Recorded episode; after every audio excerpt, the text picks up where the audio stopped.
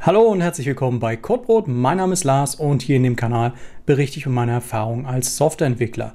Dieses Video ist quasi auf vielfachen Wunsch entstanden, nämlich dass sich einige gewünscht haben, das Thema Dark Side of Software Development bzw. die dunklen Seiten des Softwareentwicklerlebens mal kennenzulernen.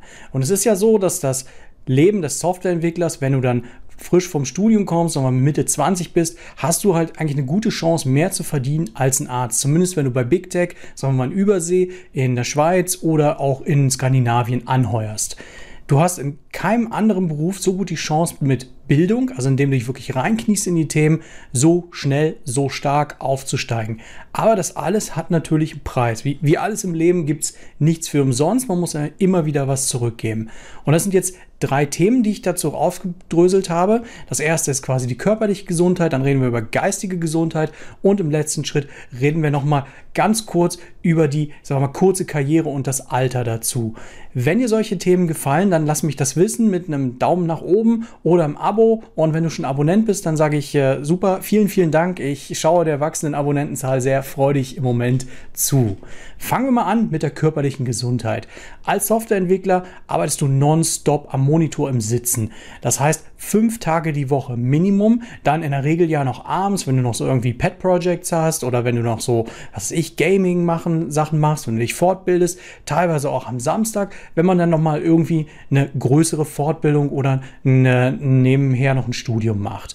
Und die wenigsten leisten sich quasi einen korrekten Bürostuhl, also einen richtig guten Bürostuhl mit einem höhenverstellbaren Pult, also ein Steh-Sitzpult dazu. Die wenigsten nehmen eine ergonomische Tastatur, die wenigsten haben eine ergonomische Maus, die wenigsten machen Sport, die wenigsten machen Massagen. Das heißt, irgendwann, das ist der körperliche Teil, kriegst du Rückenschmerzen und Nackenschmerzen. So, das fängt ganz leicht an und denkst so, ah ja, passt schon ganz gut. Das geht dann steigert sich dann so hoch über chronische Rückenschmerzen bis hin zum Bandscheibenvorfall. Auf der Kopfebene werden aus den Nackenschmerzen dann irgendwann chronische Kopfschmerzen. Und dann musst du mit Tabletten und ganz viel Massage nachhelfen. Was die Arme anbelangt, aufgrund der falschen Tastatur, der falschen Mäuse, der falschen Sitzhaltung, hast du dann relativ häufig eine Sehnenscheidenentzündung an der Backe oder so ein Karpaltunnelsyndrom.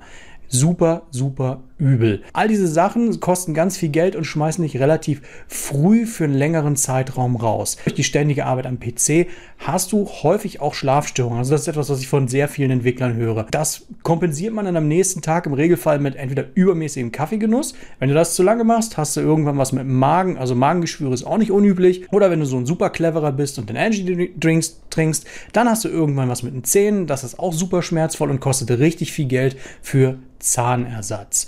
Und wenn es dann ganz übel läuft, gerade bei den Leuten, die viel gezuckerte Getränke trinken, dann haben sie mit Anfang 30 auch noch einen Diabetes obendrauf. Und grundsätzlich hast du eben durch die ständige Sitzen, durch all das, was du dann im Sitzen machst, auch eine sehr gute Chance, schlicht und ergreifend fett zu werden. Also ich habe rund 25 Kilo in den letzten 20 Jahren zugenommen. Nichts, worauf ich stolz bin, aber das ist irgendwie was sich dann ergibt. Durch die ganzen Schmerzen, die viele Leute haben, sei es an den Armen, an den Schultern, am Rücken, sonst irgendwo, bist du halt dauerhaft einer, der Schmerztabletten poppt. Also nichts Schlimmes, aber irgendwie Aspirin gehört zum Standardrepertoire. Das habe ich schon wirklich ganz am Anfang meiner Karriere gesehen, dass ganz viele Leute einfach regelmäßig morgens mal 1, 2 Aspirins poppen. Und dann das Übliche, was du halt an normalen Schmerztabletten kriegst. Auch das macht ja langfristig einfach die Leber kaputt. Wenn du mal Schmerzen hast, natürlich musst du die Schmerzen wegdrücken, aber das wirkt sich langfristig auf dich aus. So, und als letztes, das ist das, was du hier auch siehst, die Brille. Über die Augen brauchen wir wirklich nicht zu reden. Also die meisten Leute, die Softwareentwicklung machen oder die einfach sehr lange, sehr hart auf dem Monitor starren, gilt auch für Leute, die quasi viel gamen, die brauchen irgendwann eine Brille, und es dauert nicht lange, bis das so ganz dicke Brillen werden, beziehungsweise heute sind sie nicht mehr dick, aber du siehst, wenn ich meinen Kopf bewege, wie stark die Stärke, auf der Seite sieht man es ganz gut, wie stark die Stärke bei mir ist, und je nachdem, wie sich das einbeult. Und dann kommt noch dazu bei den Augen, ganz beliebt ist sowas wie Bindehautentzündung, also dass das Auge ständig tränt, dass es rot wird, das ist eben von trockenen Augen, von viel klimatisierter Luft. Das ist der körperliche Teil, den du opfern musst, und der ist nicht ohne, weil immer wenn dir irgendwas kaputt geht, musst du Geld in die Hand nehmen, um es wieder heile zu machen, und mal von den Schmerzen ganz abgesehen. Nächste Teil, Dark Side, das ist aus meiner Sicht fast das schlimmste Teil, das ist die geistige Gesundheit. Bore-out, Depression und Burnout sind extrem weit verbreitet. Ich würde behaupten, in meinem Freundeskreis und Bekanntenkreis sind weit über 50% der Leute in irgendeiner Weise mal von Depression und Burnout betroffen worden. Bore-out ist eher selten, also das ist, wenn man zu wenig zu tun hat, beziehungsweise immer nur dieselben repetitiven Aufgaben macht. Das kommt nicht so häufig vor, zumindest nicht, wenn du tatsächlich so von Job zu Job springst. Aber Depression und Burnout, das ist was. Und das ist doch total von Ursachen her ganz verschieden, je nachdem. Also die Grundursache, das Grundübel ist natürlich, dass es zu wenig Erholungszeit gibt erstmal, die man sich selbst gönnt, weil man das auch gar nicht wahrnimmt, also sowohl am Wochenende als auch in den Ferien. Und was auch total beliebt ist in der Branche, sind einfach diese falschen Vorbilder. Also all die großen Leute, die da die Millionen oder Milliarden scheffeln, die einem dann erklären wollen, dass man mit 4 Stunden Schlaf ja schon durchkommt, und da machen die Leute das nach. Einfach 4 Stunden Schlaf ist einfach eine gängige Folterpraxis in diversen Ländern, die foltern. Also das ist einfach, Schlafentzug ist überhaupt gar keine gute Idee. Das nächste, was dann dazu kommt für die geistige Gesundheit, was den Leuten zusetzt, was in Depressionen und Burnout fehlt, ist natürlich, dass du wie in einem Hamsterrad des Lernens gefangen bist. Es hört nie auf. Wenn du jetzt irgendwas gelernt hast, in irgendeinem Kurs, in irgendeinem Studium, kannst du davon ausgehen, dass je nachdem, was du für eine Sprache gelernt hast, dass das in 2 bis 3 Jahren im Endeffekt schon wieder nicht mehr relevant ist.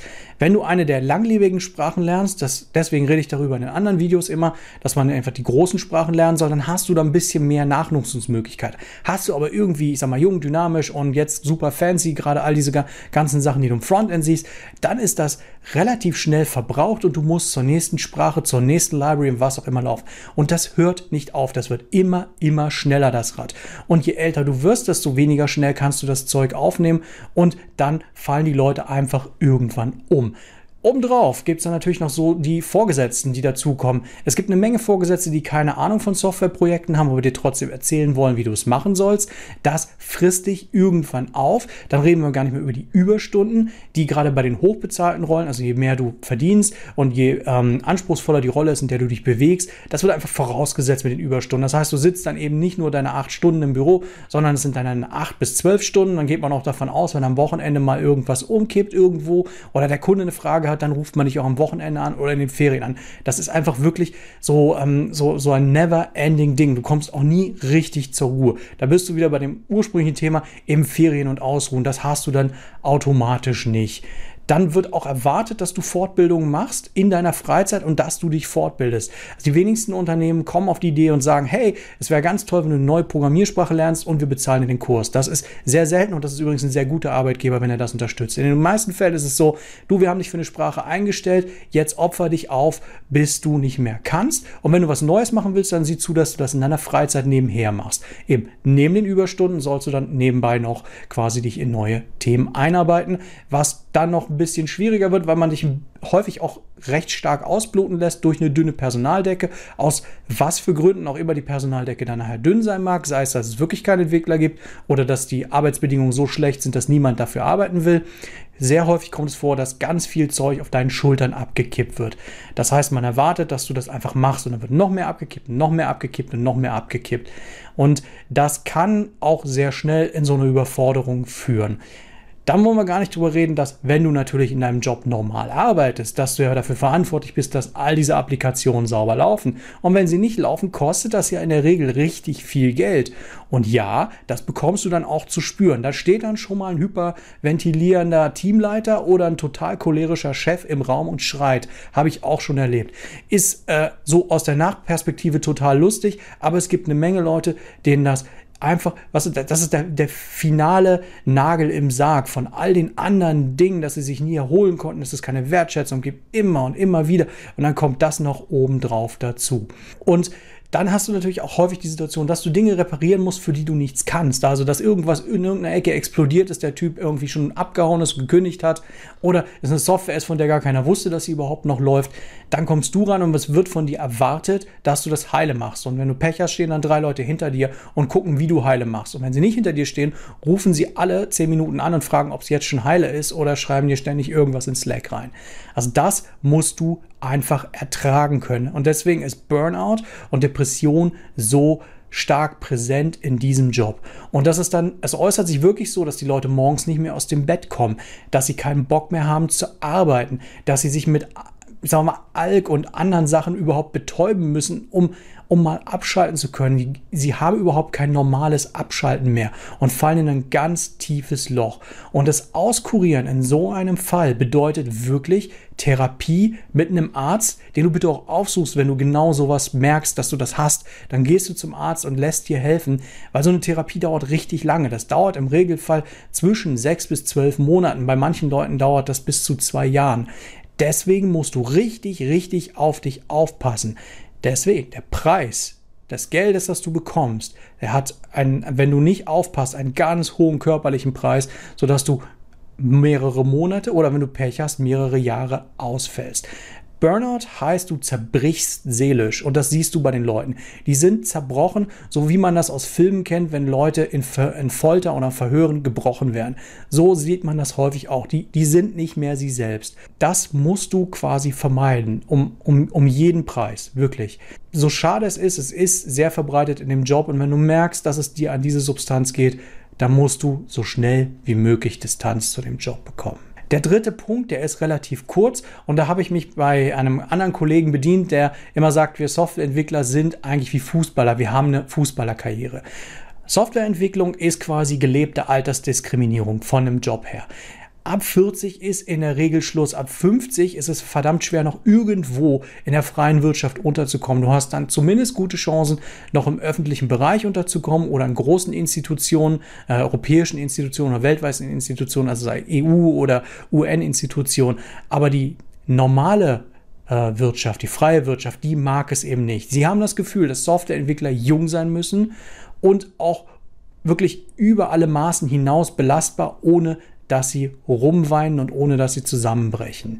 Wenn du in dem letzten Video geschaut hast, als ich über die Stack Overflow Charts gegangen bin, da hat man gesehen, dass eben je älter die Leute werden, dass immer weniger Softwareentwickler da sind. Das musst du dir einfach klar machen. Du musst dir bewusst sein, dass du ganz kurzer Zeit deine Karriere-Zenit erreichen wirst, ihn dann einige Jahre, vielleicht wenn du Glück hast, 5 bis 7 Jahre halten wirst und dann geht es zumindest im Softwareentwicklungsbereich für dich wieder runter, weil es dann eher schwieriger wird, in neue Jobs reinzukommen. Viele satteln um ins Management, viele bleiben vielleicht auch in einer kleinen Bude, arbeiten dafür kleines Geld, weil sie eben gerne coden oder sie satteln beruflich komplett um in anderen Bereichen. Also ich bin immer wieder erstaunt, was für Leute ich überall treffe, die sagen, sie waren mal Softwareentwickler oder in der IT.